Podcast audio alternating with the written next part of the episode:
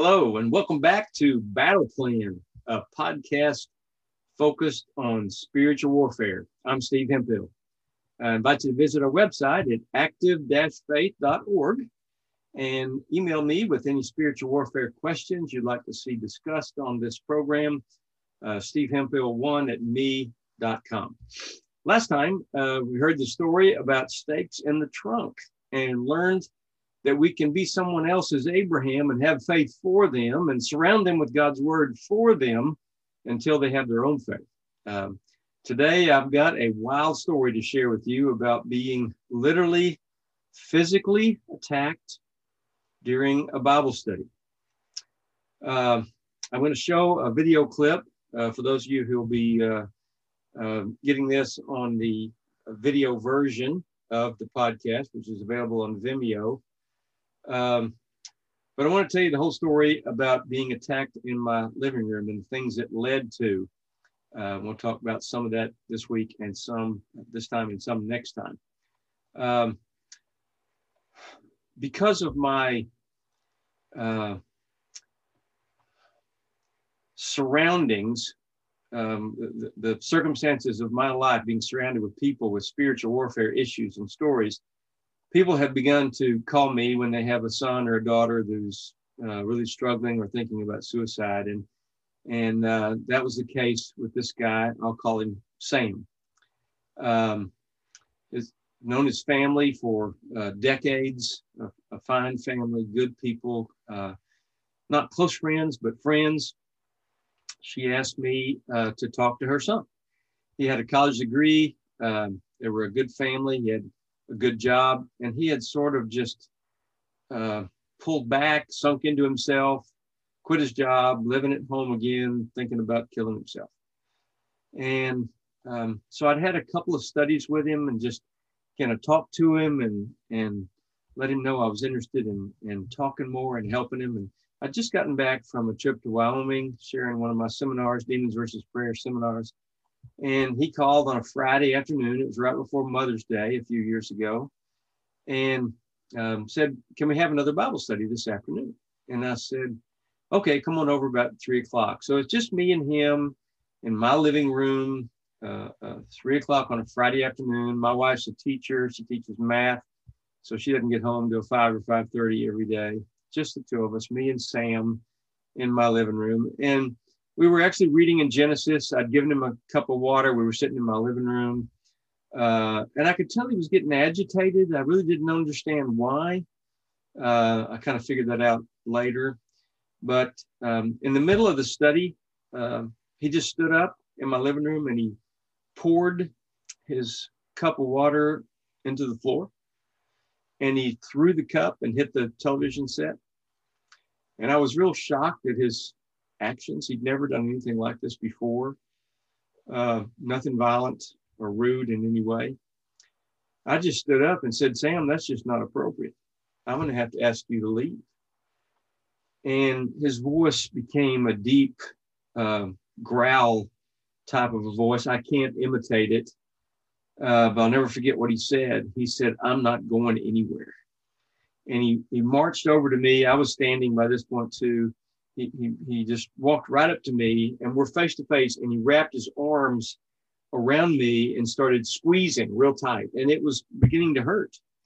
And i believe the holy spirit gave me the right thing to say in that uh, crisis moment. I'm staring him in the eyes and um, it was a strange um, circumstance. I just said in jesus name you get back he just let go and stepped back like someone had pulled him off of me and there's no one else there. And he walked around me and he was walking real fast and he walked right toward the back door. I thought he was leaving because he's parked in my driveway but he passed the back door and went on into the kitchen area. And he turned the water on and started throwing water around the room and he started picking up pots and pans that were in the sink and just turn around and throwing them at me as fast as he could grab another one and throw. Now I'm I'm two steps from him. I'm about six feet from him, and he's around 30 years old. Uh, how does anyone miss? Uh, you know, it's impossible to miss, right? But nothing hit me. I would watch him reach and grab a plate or a pot or a pan or a knife or a fork or plate and and throw at me hard and it would just it would just veer off it it it didn't even come close to hitting me and it was like being in a movie it was a weird feeling and I, it dawned on me in that moment that for the first time in my life i'm going to have to call the police i'm going to have to dial 911 so i reached down and picked up my phone it was laying on the table and i turned around and as i was walking off i'm, I'm dialing you know 911 and plates and, and pots are literally flying by my head and bouncing off the walls. Nothing ever hit me. I believe God protect, protected me in that moment. I wasn't afraid. It was strange. It was a weird thing to go through, but I wasn't afraid at all. And uh, some other time I'll tell you uh, about a prophecy. Somebody spoke over me once that talked about God had put a wall of pr- protection around me. I thought about that later, but but I had no fear. I just walked out, shut the door on the front porch, and about that time, the police answered, and I gave them my address, and I heard a crash. And I said, Please tell him to hurry. He's throwing my furniture through the windows now. He threw uh, lamps and end tables and and chairs through the windows. We had uh, two, four, six big oversized windows that faced the back uh, yard and, and woods area behind our house. And they were they were double paned, so glass ricocheted everywhere. It went 20 foot away in both directions, out in the yard and and into the house toward the front door. And he uh, he had flipped the furniture. Um, in fact, I'm just going to do a I'm going to do a share screen here. If you're if you're watching on the video part, uh, uh, yeah, let's see if I can share this here. Yeah. Um, and, and just show you a quick little video clip of um, uh, there we go of what it looked like when the policeman uh, walked in by the time the policeman got there he was back in his right mind and he was he was saying steve i'm sorry something evil took me over and i couldn't stop myself um, when you walked in the front door, you can see the the piano is upside down. It's a baby grand piano. It took seven of us to to set it up. It was a Howard made by Baldwin. It was over 100 years old. I had restored it. We did hate that it was totaled. It broke the soundboard. And as you see in the video here, if you're watching it, it, as you walk through the house, you can see end tables turned over and pictures everywhere on the floor, glass uh, if you could hear the sound, it was crunching glass as you walked through the house. You can see chairs halfway in, halfway out. The TV is, is knocked back. There's um, glass all on the rugs and the floors, and the kitchen's torn up. He actually had a knife and a lighter in his pocket. He could have lit the curtains on fire or come at me with a knife, but none of that uh, happened. Um, anyway, in, in four minutes, he flipped the baby grand piano by himself, and, and it was so heavy, we were shocked at that. But in four minutes, he did uh, about $42,000 damage. Um, the policeman came in after he had him in handcuffs and put him in the car, came and walked in my front door, and he saw this mess. And he looked at me and said, What were y'all doing? And I said, Bible study. Bible study. He said, Bible study? I never saw a Bible study end like this. And I said, Well, I teach spiritual warfare and I have these stakes with verses on them. Here, let me give you a book. Uh, what are the stakes? Is the book. And I gave him a book and stakes. And and uh, so anyway, he he he left. About six weeks later, he uh, came back. There was a knock on my front door on a Sunday night. We finished our small group Bible study.